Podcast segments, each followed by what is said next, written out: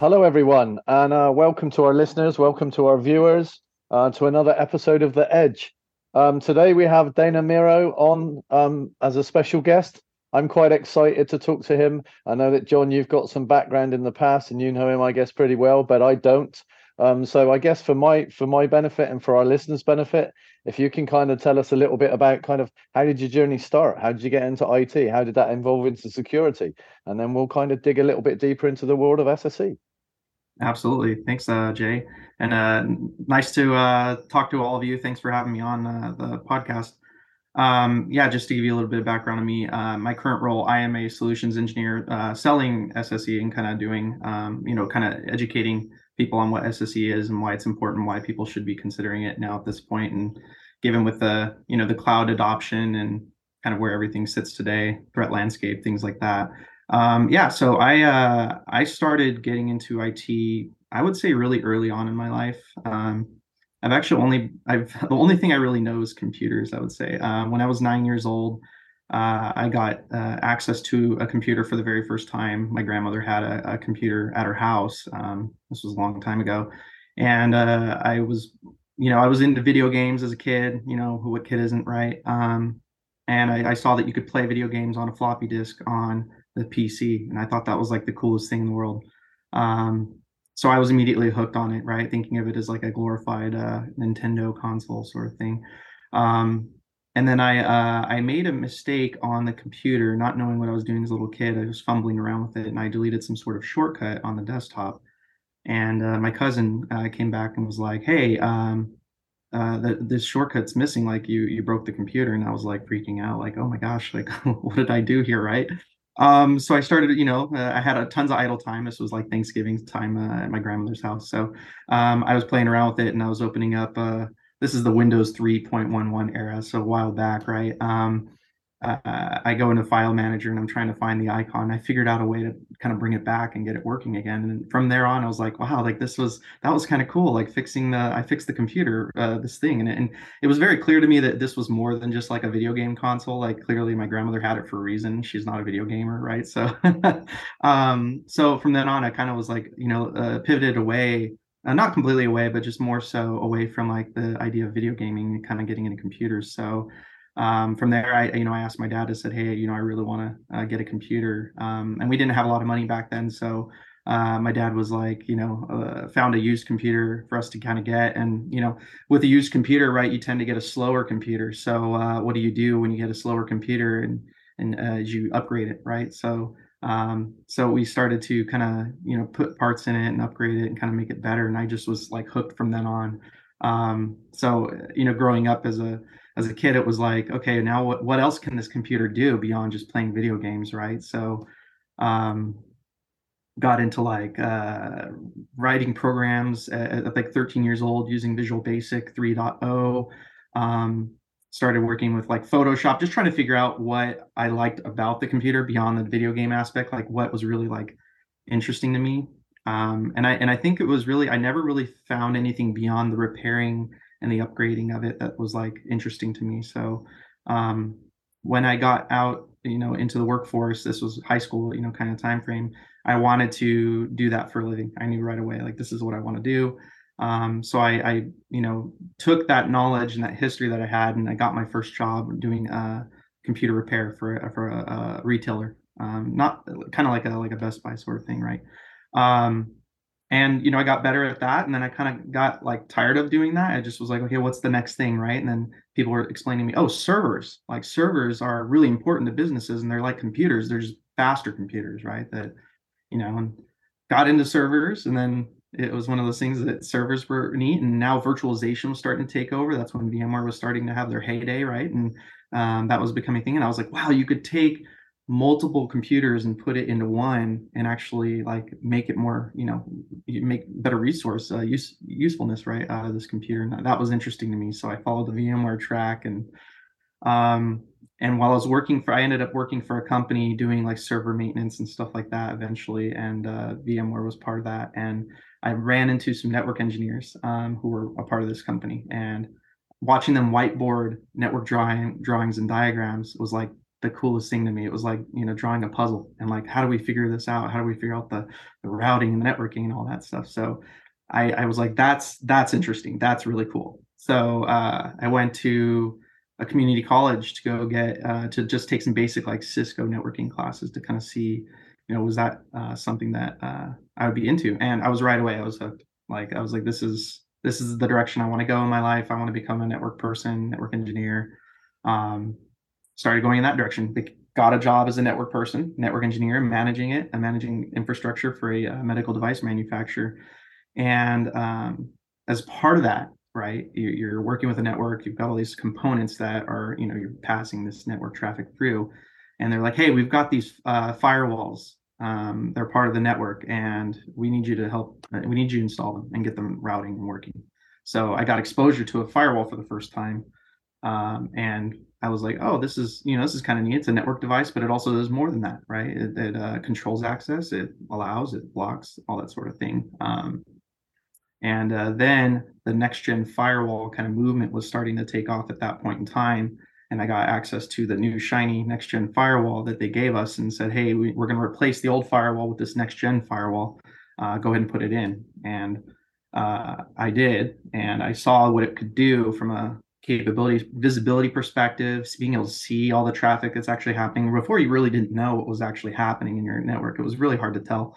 Um, now you could actually see that. So it was like, wow, as a network engineer, getting that visibility into what's happening, right? That's, you know, and then you realize, oh my gosh, these security issues with that, right? You're seeing all the stuff that you didn't allow, mean to allow that's actually being allowed and actually happening on your network. So you can't unsee that, you know, once you start to see, uh, all these challenges uh, and all this you know data passing through your network that you didn't really intend for. So that's kind of was kind of my journey into sort of security is is getting into the firewall side and then and then realizing that there's a big problem on our hands and that we need to address it. So I kind of moved away slowly from the just the network centric world and kind of moved into the firewall world.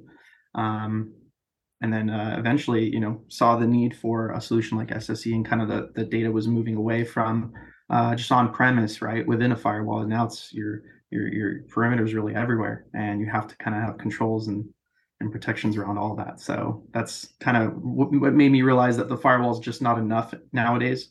Uh, it used to be, and now that everything's moving all over the place, it's uh, you have to have comprehensive control everywhere. So, so so let's dive back a little bit because um, you and I met and commiserated many times over firewalls. uh, truth be told, Dana was a, a, an SE for um, our firewall vendor, and um, he would walk in and, and we'd uh, unload a raft of problems on him, and uh, he'd go out and fix it. And you know, uh, it, it, it, we, it was fun, and and we we enjoyed that that experience. He was he was one of the better SEs that we had on our account. Um, so let's talk a little bit about uh, you know what things changed. So uh, you know uh, cloud has entered the conversation, obviously, and that shifted applications outside of the four walls of, of the data center and, and the corporate America, uh, corporate world, really. I, I, Jaye, I'm, I'm not going to try to leave you guys out of this conversation.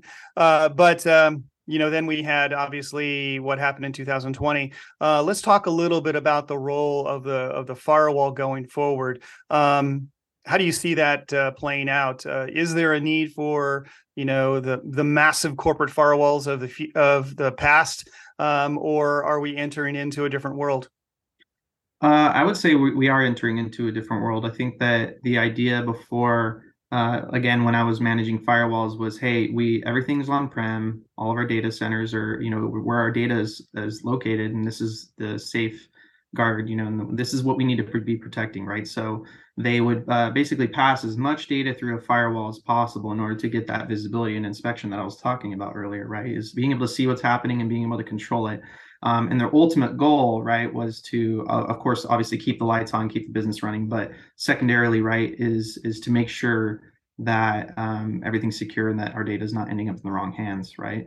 Um, so the idea was, hey, let's invest a lot of money in these very, very large next gen firewalls. Let's bring as much traffic in the data center through it as possible so that we can control um, everything going between a user on premise to the internet, everybody coming, you know, working from uh, home, connecting into the data center for um, access to those systems. Um, you know, typically uh, with a VPN solution, people would, you know, you know work out of a coffee shop right? And they'd connect back into the data center and that all of their internet traffic would go into this data center and go through those big firewalls in order to um, you know reach uh, websites applications things like that. And and now that uh, data is everywhere now that people are working from home uh, now that covid happened right and there's this hybrid remote work strategy um, that solution doesn't really work too well anymore.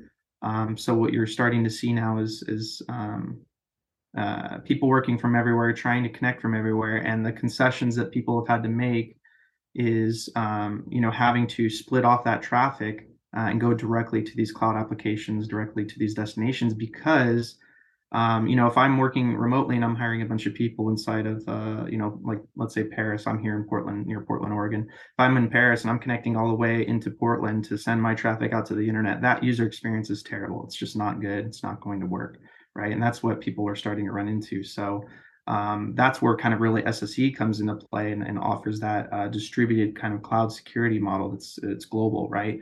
And the and with SSE adoption, as, as people are starting to embrace that, we're reducing our reliance on the uh, large firewalls that are in the data center because our data is not just in the data center, right? It's inside of cloud, it's inside of SaaS applications, um, it's everywhere, right? So um, the data center is not necessarily the place where all the crown jewels are. So because of that, you don't need that very, very large firewall um, necessarily because you're not sending uh, all your traffic in the data center. You're sending definitely data center traffic, right? Is still you know going through that firewall, but um, other traffic like user traffic, things like that, with an SSE solution doesn't have to go through the data center unless you're accessing data center assets. Um, so I, I want to I just want to ask a slightly different question before we we kind of go back to the technical stuff because I've certainly spoken to a lot of people over the last couple of months, and there's a lot of people uh, in the industry that are kind of a little bit resistant to change, a little bit resistant to taking away their old firewalls or removing their firewalls and taking away the, the networks. And and having heard your story and heard kind of where you started and and how you kind of took a path, I think it's similar to what me and John did. Do you think the fact that we grew up in the industry and we saw the industry change and we saw things like VMware come along and we were like, okay, that's exciting. Then we saw something else come along. We thought that's exciting. That that enabled us to be a bit more open to change versus if you just have only ever done one thing. And I know we slightly digress, but you obviously speak to a lot of people as well. I'm I'm I'm assuming you come across the kind of people that don't want to move do you think that because we grew up with it made it easier?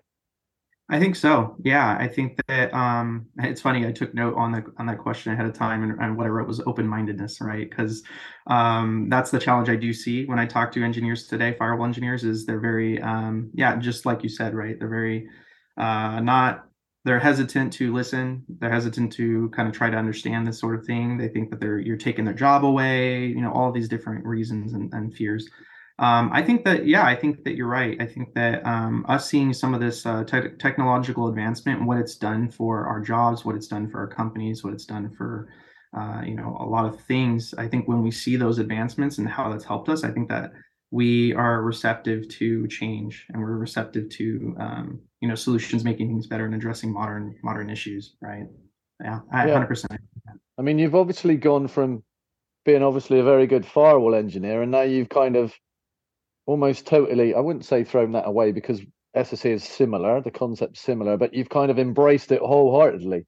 Um, but anyway john sorry i know we digress. I no I, I was gonna i was gonna i was gonna double click on that and and just ask what what made you pivot? Because um you know you, you, you had success in the firewall industry and then um you know you yeah. obviously made a leap yeah, and it's funny, uh, Jaye, you mentioned throwing it away. I actually do say that to my customers. I say I took 10 years of knowledge of next gen firewall and, and I threw it away. That's that's kind of what I say because a, lot of it, I mean, fundamentally, right, we're, when we're talking about access controls and stuff like that, a lot of that is sort of similar. It takes, uh, you know, kind of this general structure from a firewall. So there's part of that that I'm definitely keeping still. Understanding a network is stu- still really important to uh, facilitating an SSE type of solution. So I think in those respects, it's it's definitely um, I'm still taking that knowledge, but a lot of it I am I'm kind of moved away. And I think the reason for me was uh, recognizing that uh, I'm really not seeing where uh, my data movement anymore. Right? If I if I look at a firewall today on in a data center, I can see everything going from the server to the internet. I can see everything going from a server to another server, that sort of thing, if it's set up properly, right? But you know, uh, I've got a lot of my data in AWS today, let's say, right? And I've got my data in GCP, and I've got my stuff in Azure, and I've got my stuff in uh, Dropbox and OneDrive, and all of these different cloud applications. Um, you know, if I've got a, if I've got a, if I'm working from home, if I'm just an average user, I'm not a firewall person for a second, and I and I've got my company issued, you know, OneDrive open, and I take data from that and I exfiltrate it to another cloud solution, right? I'm not going to see that as a firewall engineer. I'm not even going to know that it happened um, because the firewall doesn't. Uh, that traffic's not coming into the data center. That traffic is not um, being inspected by uh, that. So it, it's you know, I was losing visibility every single day and I could see it. And you know, there needs to be a more modern solution that can provide me again that visibility. And first, first thing is always visibility, right? You need to be able to see what the problem is before you can control it.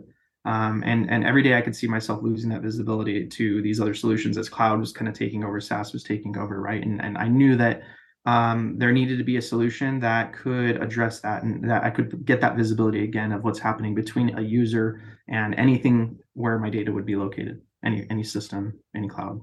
I, I think you raised something really critical then, because during your introduction, you said that you gained all that visibility. You could see those threats. You you could look into that, and that kind of open your eyes. And I, I you also said about throwing away 10 years of knowledge but actually if you didn't have that knowledge you didn't know about that visibility you hadn't seen yes. it you wouldn't know you were losing it so the fact that you've gone through that journey and gone couldn't see what was going on on the network, put firewalls in place, suddenly had visibility. Oh, now we're losing it. I want to get it back. Okay, how am I going to get it back? Okay, by moving to this new kind of technology. Um, but John, over to you for your next question. Yeah, so let's um let's break down the uh, some of these. You know, we've talked about SASE, we've talked about SSE.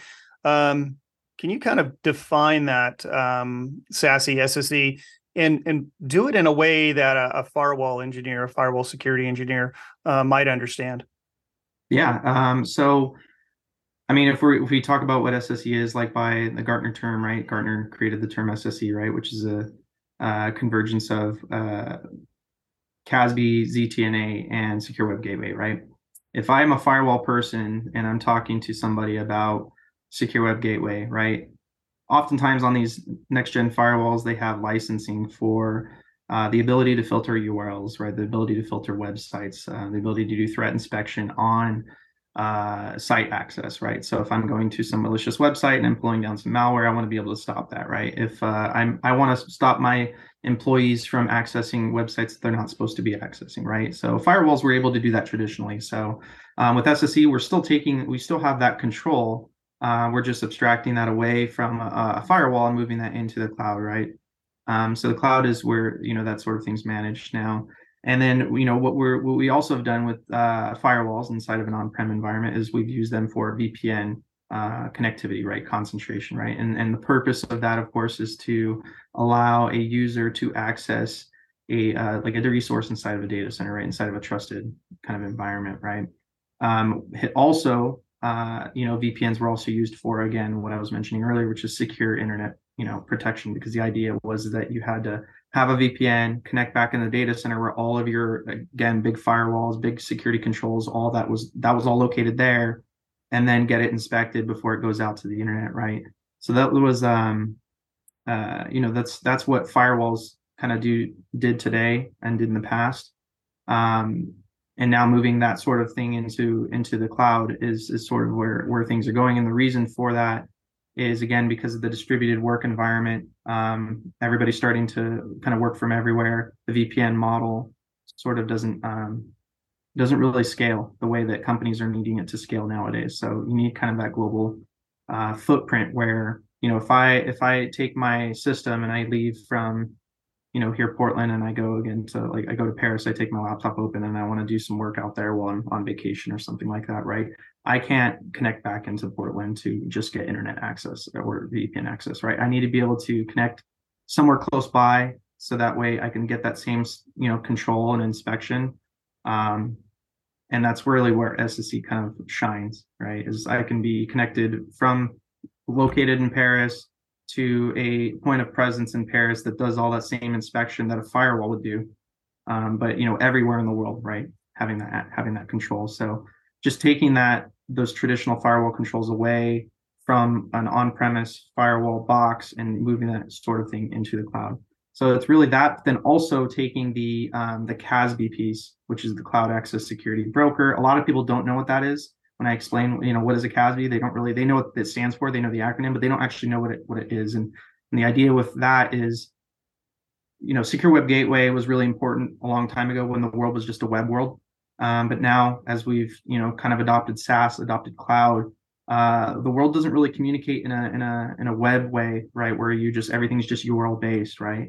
Um, there's a lot of APIs, there's a lot of JSON calls that are happening between a user and these cloud applications. So being able to control those calls that are being made and understand them, interpret them to again provide visibility into how your users are interacting with cloud applications, how to control uh, that that access in line, right? So if I'm doing an upload into a OneDrive or a Dropbox or something like that, I want to be able to see that that's happening. I want to be able to control it. I want to be able to understand what OneDrive instance, what Dropbox instance, because that, that definitely matters, right? The difference between maybe your OneDrive instance and a a uh, ransomware operator's OneDrive instance, right? So yeah.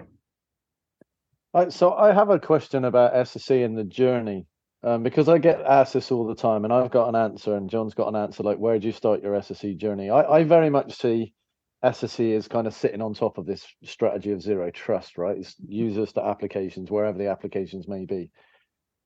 But where would you suggest that people start their journey? What what would be the the part of the kind of architecture that they should start with first, and and why?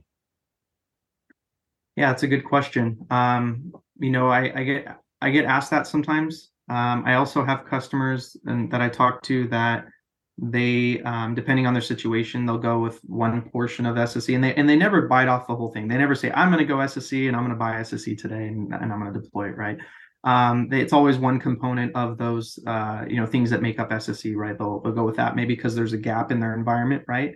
Um, and then from there they'll kind of expand onto the other solutions if you, were asking me as a consultant which one i should go with i would say i think that CASB is the um, probably the most important thing right now uh, that's because of the fact that, again, a lot of the traditional firewalls of traditional controls were always around secure web gateway.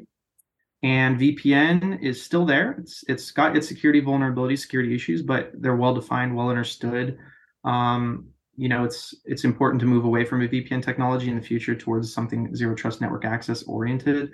But you know that it works today. It's it's you know it can be slow it can be non-performant that sort of thing but it does work right um, but what where people have gaps right now is in casb is in cloud visibility and cloud control right from a saas perspective from a public cloud perspective what people are doing um, before a casb solution what they were doing is they were building the controls in their public cloud environments in their saas environments and that doesn't really scale because if you think about it if you look at how many cloud applications are being used by a particular enterprise it's going to be in the thousands usually um, is, contrary to what people think. Uh, we talked a lot of, you know, I talked a lot of customers and I asked them how many cloud applications they run.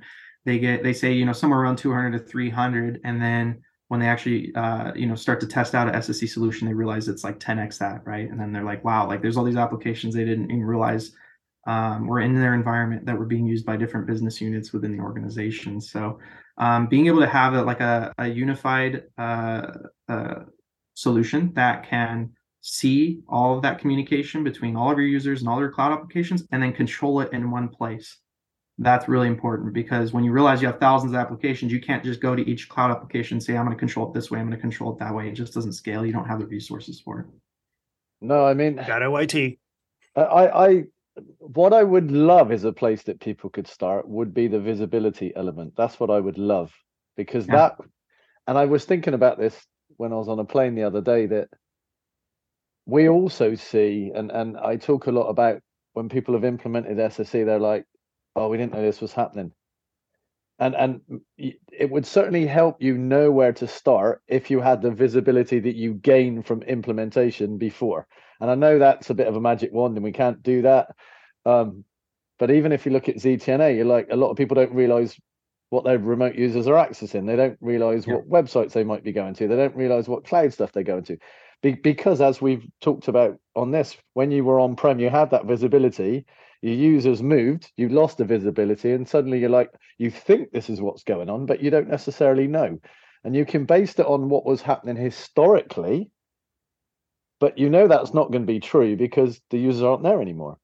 Um, but yeah, I mean, I, John, I I think it's worthwhile asking. I think you've taken skills that you've learned in in the firewall industry.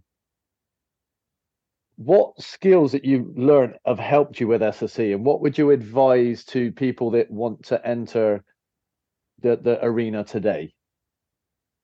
Yeah, I would say the skills that I learned working with firewalls, how that's helped me is a lot of again the you know the controls that have been moved away from uh, the firewall into the cloud and an SSE solution, right? So I was very familiar uh, before even knowing what SSE was or working for a company that sells SSE. Um, I was very familiar with what URL filtering was. I was very familiar with um, uh, web access.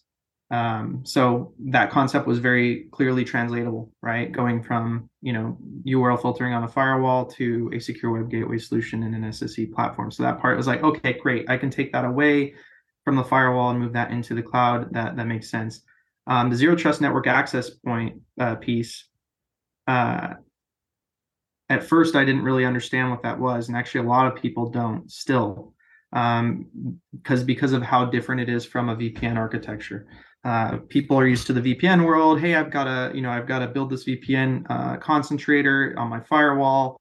I've got to allow traffic inside uh, from you know to form that VPN connection, all the sort of thing, right? And then ZPN, ZTNA sort of flips that around completely, and it's and it's uh you know more of an outbound connection, and but just understanding those um, those security benefits, uh, I think is is really important from a ZTNA perspective, being able to understand like um, you know a lot of the breaches nowadays, right, have been around VPN uh, credential theft and VPN, you know, authenticated users basically that are being operated by a, like a ransomware operator or some sort of adversary, right?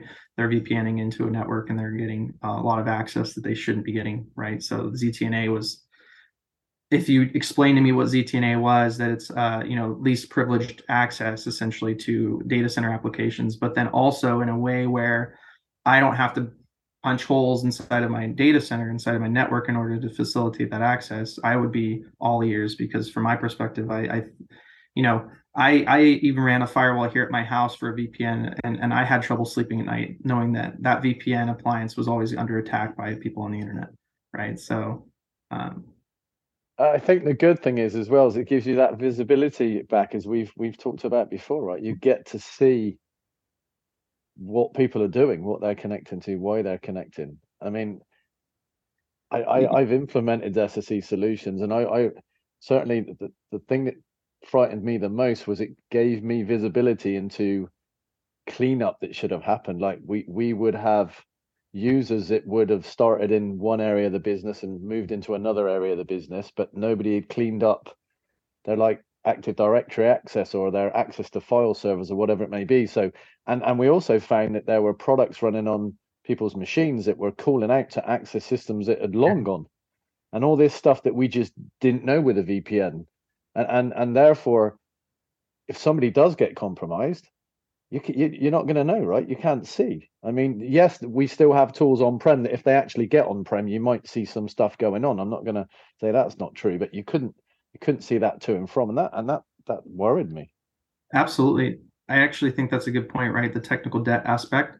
Um, when we have these traditional solutions that have been, you know, migrated from one hardware appliance to another hardware appliance to another hardware appliance, uh, when the technology inherently hasn't changed, right? VPN's been around for I don't know how long, 20, 30 years, something like that. Um, it would be it's very easy to think like hey i can just migrate my policies over right i'll migrate them over to this new appliance and then turn on the new appliance get the vpn working and it's like hey it's all set but what you're doing is you're carrying over a lot of mistakes a lot of human error a lot of overly permissive policies a lot of um, you know things like that into this new solution and when you do that you are not getting that visibility and that control that you need in this day and age, right? So I like I do like to position ZTNA as a as a as a fresh start of sorts, right? Because you can then you know you have your vpn today. As you start to migrate to a ztna solution you don't have to it's not and that's the other thing i tell people right? It's, it's not a, a big bang switch right? Because that's scary.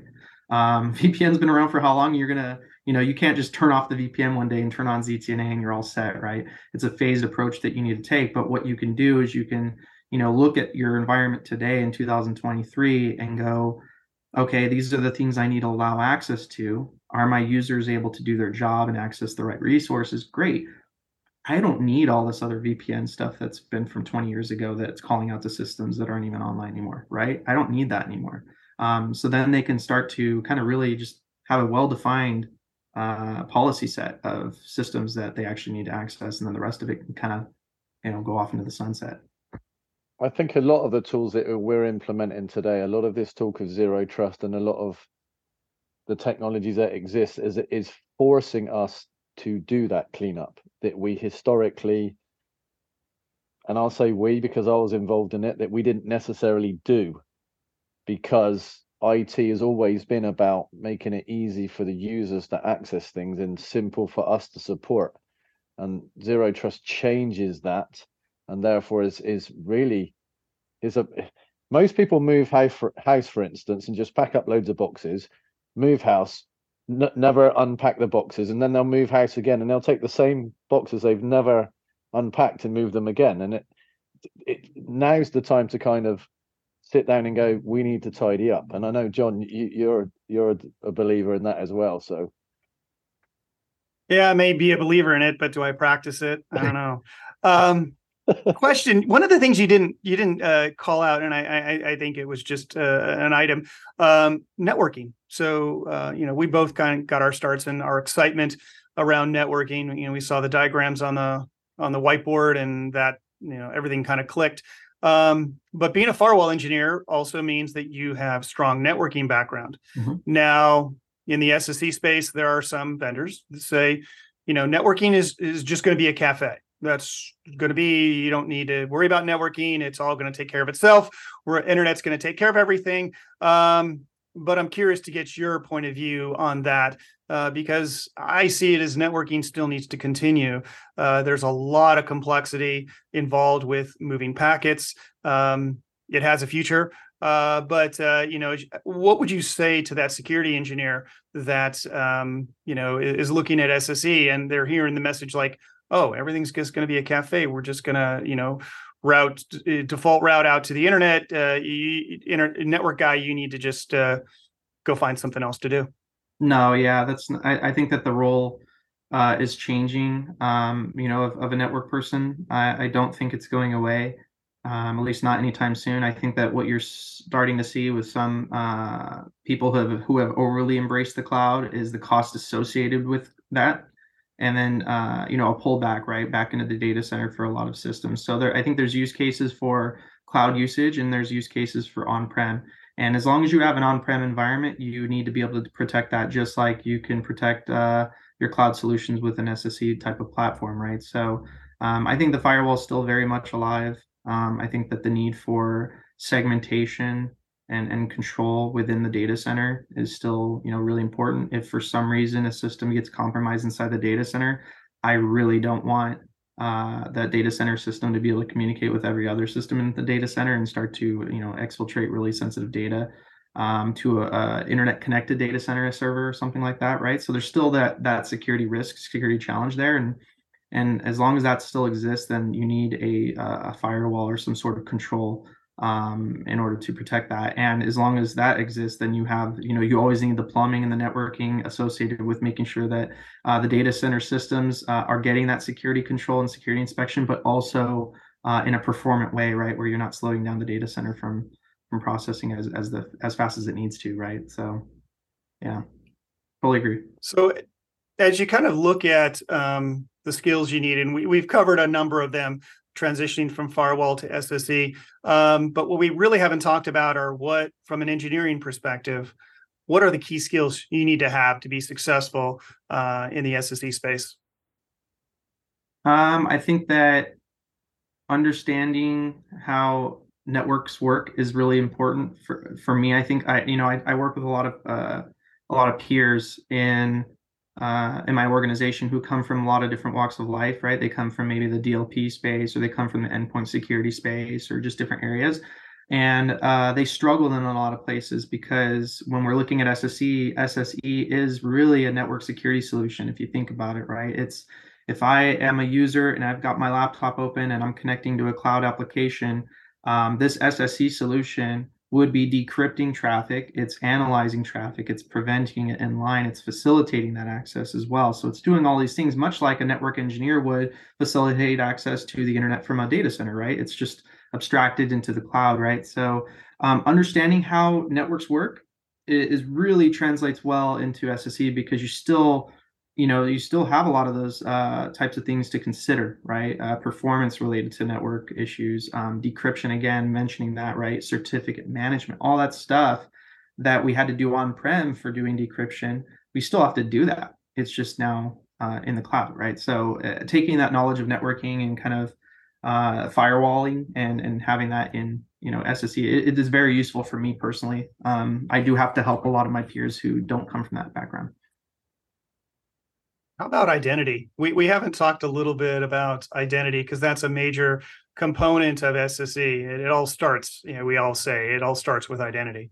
What uh, what recommendations would you have to to a, a security engineer that you know, probably comes from more that traditional background? How yeah. do they get up to speed on identity? Yeah, absolutely. I mean, identity is, is critical, right? Because uh, if you're trying to adopt a zero trust initiative or zero trust um, kind of methodology, right? And zero trust is not a product. I know we talk about ZTNA. ZTNA is a product. It's zero trust network access, which is different from zero trust, right? Zero trust is a, is a methodology, right, of defining the least privileged least privileged access. So understanding who, what, where, when, and why, whenever defining a policy for access is really important there. So identity is where that starts with the who, right? Um, when you know network engineers before and myself i'm included in this i'm sure you you both are too right is we would build policies around ip address. We would say this ip 10 dot you know whatever whatever whatever can access these systems right? And we thought that that was an identifier that was you know trustworthy and meaningful. And what we're realizing nowadays with the sophistication of uh, attacking tools and spoofing addresses and things like that that that really isn't um, good enough anymore right? So um, being able to define uh, who and, and having identity in everything that you do is, is critical nowadays um, because the IP address is just not a trust trustworthy identifier. Yeah, I mean, we often have conversations about where should people start, and I mean, maybe that's where they should start, right, with an identity provider of some form, or at least get understanding identity. Um, yeah. I, I want to pivot slightly. Um, we've talked a bit about what you need to to kind of move into SSE. But why would you move into SSE? Why would a firewall engineer or a network engineer? What would be the benefits for them of doing so? Well, I mean, I think that the kind of touched on a little bit before, but the relevance of a firewall on-prem is diminishing slowly. Um, it's not going to go away, I don't think, anytime soon. But it is it is diminishing as cloud adoption continues to happen, as cloud costs become cheaper. Uh, I think you'll see more of adoption of that away from the data center. I, I think that companies are not, they don't want to manage data centers. It's more of like they need to manage a data center because there's no better way. Um, but you know, these companies, whatever industry vertical they're in, they're in the business of of generating revenue related to that industry, right? Not managing data centers. They're not in the business that. So if they can offload it to a service, um, you know, they're going to, right? So I think that that's uh, one thing to consider.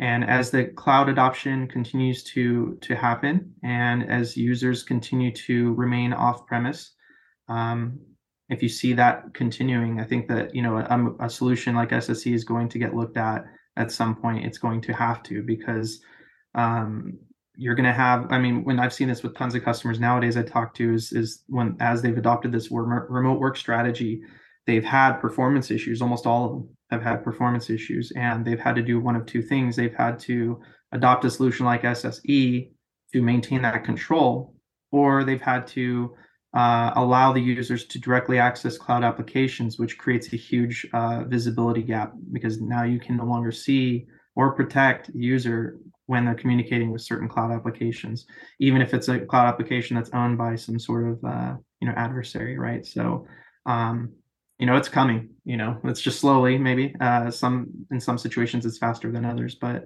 um yeah i i, I can see that trend. Yeah I, I was at an event actually with john a few weeks ago and and whilst i was sitting having lunch someone said to me he didn't see the reason for moving in the sse direction because his company had started to f- enforce hybrid work and therefore people were starting to go back into the office. And i said okay but applications are still in the cloud. A lot of things have moved. Data's moving to the cloud, and you, you you've just said he said to me hybrid work, and I said okay. How many people did you have working remotely before? And he said none. And I said, how many people will you have who need to work from home at least one day a month moving forward? And he's like, everybody will need to do that. And I'm like, well, there you go. Like yeah. we're, I honestly don't think we're going to go completely back to where we were. We may spend more time in the office than we did, and there are pros and cons of that, and there's a whole different podcast around that. But I don't think, and I certainly don't believe that we're just going to go back 100% like we did before. So the world has made a shift. Maybe we are going to step back a little bit, but for me, that's where the power of the technology comes from is being able to protect people that have wherever they are, whether they're in a coffee shop or at home or on the road or in an airplane or wherever it may be. Um, but John, time's ticking away. Um, I guess one more question from you before we get onto the fun stuff. Yeah, I think it was more of a, a kind of a summary here. I think uh, you know we started off this conversation around firewalls and the role that they played within the enterprise, uh, and uh, I think the key item, the key takeaway here is for somebody who is a security engineer, firewall engineer, more traditional uh, in the approach, or maybe their company is, and they're diving into or dipping their toe into the SSE lake. Um, I think the key point is uh, what firewalls did is they were in line. They were in line with um, those applications uh, that were reaching out to the internet uh, or enforcing uh, protections against the threat of the internet. Uh, in in this day of distributed applications, distributed workforce, um, that firewall, physical firewall, can no longer be in line. And that's really what SSE does. Is it from a software perspective, uh, cloud deployed, um, points of presence uh, globally. It allows you to be in line and not only achieve uh, security but also speed and performance of applications. So uh, that's the critical piece and um, that's yeah that would be my summary here is is is you got to be in line to be secure yeah, I mean, I can't agree enough. Yeah. So, do, do you want to go fun question number one, John? Oh, sure. Yeah. Cause I know Dana spends a lot of time in Asia. So um, I'm curious because uh, we'll, we'll, start with food. Um, what's the, what's your favorite meal you've had so far in Asia? Uh, I would say, um, okay. Yeah. So I was in Siem Reap, Cambodia uh, I I spent a lot of time in Cambodia in particular. I really like the area out there. Um, and I was going to Angkor Wat, and I don't know if you know what Angkor Wat is. It's it's the I think it's the largest religious temple in the world. It's a I think a, a originally a Hindu Buddhist temple. Um, uh, anyway, uh, so I when you go over there, so I was there in August of last year, and August August in Cambodia is extremely uh, humid and hot. Think of it like a Florida summer. Um, so quite quite humid. Um, so I was pretty uh, uh, exhausted because I was you know doing a lot of hiking, a lot of looking at the temples that day on on the way to Angkor Wat, and so we were doing a, a good amount of that. Um, and there was this uh, like little cafe that's kind of at the base of the walkway before you get over to Angkor Wat, and they had this um, uh, Khmer style. Khmer is the language that they speak in uh, Cambodia. It was this Khmer style like cold noodle soup um, that they had, Mm. Uh, it had like lemongrass. It was um, just really like a green kind of broth, and it was cooler. And it just like I don't know if it was the situation or like the time of the day, given that how hot and humid it was. Like that was like something that sounded really good. You know, a cold soup, uh, but with uh, noodles in it and fish. It was like almost like a fish, like a cold fish curry soup or something like that. Anyway, it was uh, it was the right place, right time, and it just tasted you know super good and uh, that would probably be my uh, my favorite uh, food that I've had. Aside from that, probably um, you know sushi in uh, Tokyo, of course, right? You know who, who yeah. would like sushi in Tokyo. Um, I'm a big sushi guy, uh, so when I come out here, when I'm here in the U.S. eating sushi, it's it's all good. But when I go over there, it's just like the level of attention and care that they put to uh, everything that they do, even at the places that are like the smaller places, not the like well established names in Tokyo for like sushi. Um, it's all really good. Yeah, oftentimes it's the small hole in the wall locations, and it's just the timing works out. Maybe it's the experience you're in at the at the moment, or just the ambiance. Uh, that that's what makes a, an amazing meal. So, Jaye, over to you. Oh, you've just thrown Angkor Wat into the conversation. We could have a whole conversation on that. I, I spent five days doing all of those temples, and oh, I guess the question is going to have to going to be around Asia because I, I love spending time in Asia as well. And I, I want to ask you well, I'll ask you two questions. What is your favorite temple in the Angkor Wat area? And the second question mm. is outside of Cambodia, what would be your favorite place you've ever been within Asia? Um, I would say, as far as the temple goes, I forget the name of it, and I, I, uh, I feel bad for not remembering it. But it's the one that's pretty iconic outside of Angkor Wat. It's the one where uh, the trees are are rooting over over the actual temple yeah. because it was yeah, I forget the name of it. I don't know if you remember. It's called yeah, it's called Ta Prohm. Yeah, yeah, it's, the, Prohm, it's yeah. the it's the Tomb Raider one. Yes, amazing. Yes. Yeah, yeah, okay. mm. Fantastic. Yeah, they, they they talk about that a lot over there. Is they they they tell you they remind you that this is where the uh, Tomb Raider was filmed. Yeah.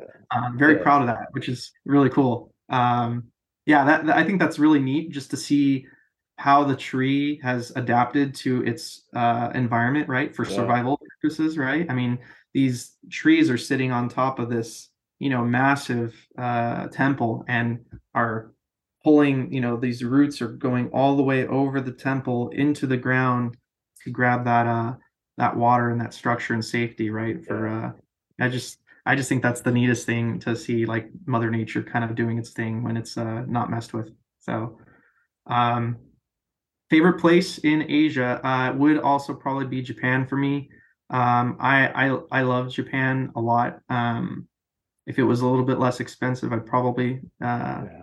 Live there, have some sort of residency there, something like that. Um, I'm a big culture person, so uh, I think that the Japanese culture, as well as the Cambodian culture, um, they're very considerate. They're very respectful. They're very um, kind people, and I just I just love being uh, around that energy. Right? Is is just uh, uh it's just it's just really it's really nice and i i struggle sometimes coming home back to the us where it's not necessarily that way all the time right um it, it's uh more opportunistic i would say out here but uh yeah uh, it out there and then also just you know in, in tokyo in particular how well things are structured right um it, eh, the trains you know how many people are there and how well the the uh the cities ran given how many people there are. I mean, I think it's the largest population city per capita, I think, in the world. Um, and it's and it doesn't feel that way when you're there uh, versus other you know other cities you might go to that are much smaller that are a little more uh, chaotic. I mean, I I was very lucky to live in Japan for a while, so I mean, we could talk about Japan forever as well. But it, it's I'm always amazed that it's not a really touristy destination. I mean, I was there in the early 2000s and there were no Western people. Like you would literally, yeah. if you bumped into somebody else on the street, you would say, "Do you want to do a co- have a coffee?" Because you just saw nobody. Yeah. Uh, I think that's probably changed recently. But I mean, it's a beautiful country. Like you said, the people are nice. That, that I love the temples. I mean, very different in kind of Angkor Wat, or very different in the Chinese style, but but amazing. And I know John, you spent some time in Japan recently. Um, yeah, we could have a whole podcast about that. But I mean, I, I want to personally thank you for coming on. This has been an amazing conversation. I think you've dropped some really great insights. Um, I like the journey that you've taken. I like your advice to uh, other engineers that may be transitioning or thinking about transitioning. Um, it's really great to meet you. And John, any final words from you? No, it's a great conversation, and and uh, I know Dana and I have been talking about uh, getting you on and, and having this conversation around how do you transition from uh, more traditional firewall uh, engineer, security engineer to SSE. So thank you for your insights. Thank you. Thanks for having me. And uh, yeah, finally, I'm glad we got it uh, together finally. we Absolutely. Thank you. Thanks for listening. If you enjoyed this discussion, please give The Edge a like and a follow on your favorite podcast service. And also connect with the SSE Forum on LinkedIn. Get all the latest updates and news on the phenom known as the Security Service Edge.